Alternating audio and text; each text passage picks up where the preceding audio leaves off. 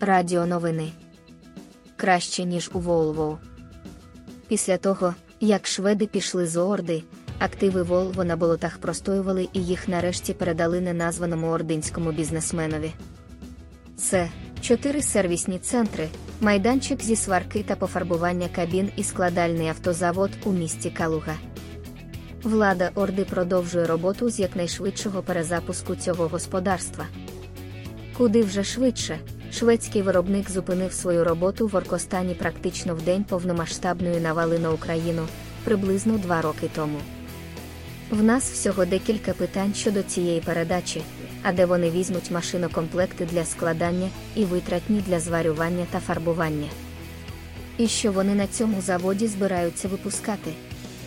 Дерев'яні лопати для млинців чи дірки для підлог місцевих сортирів.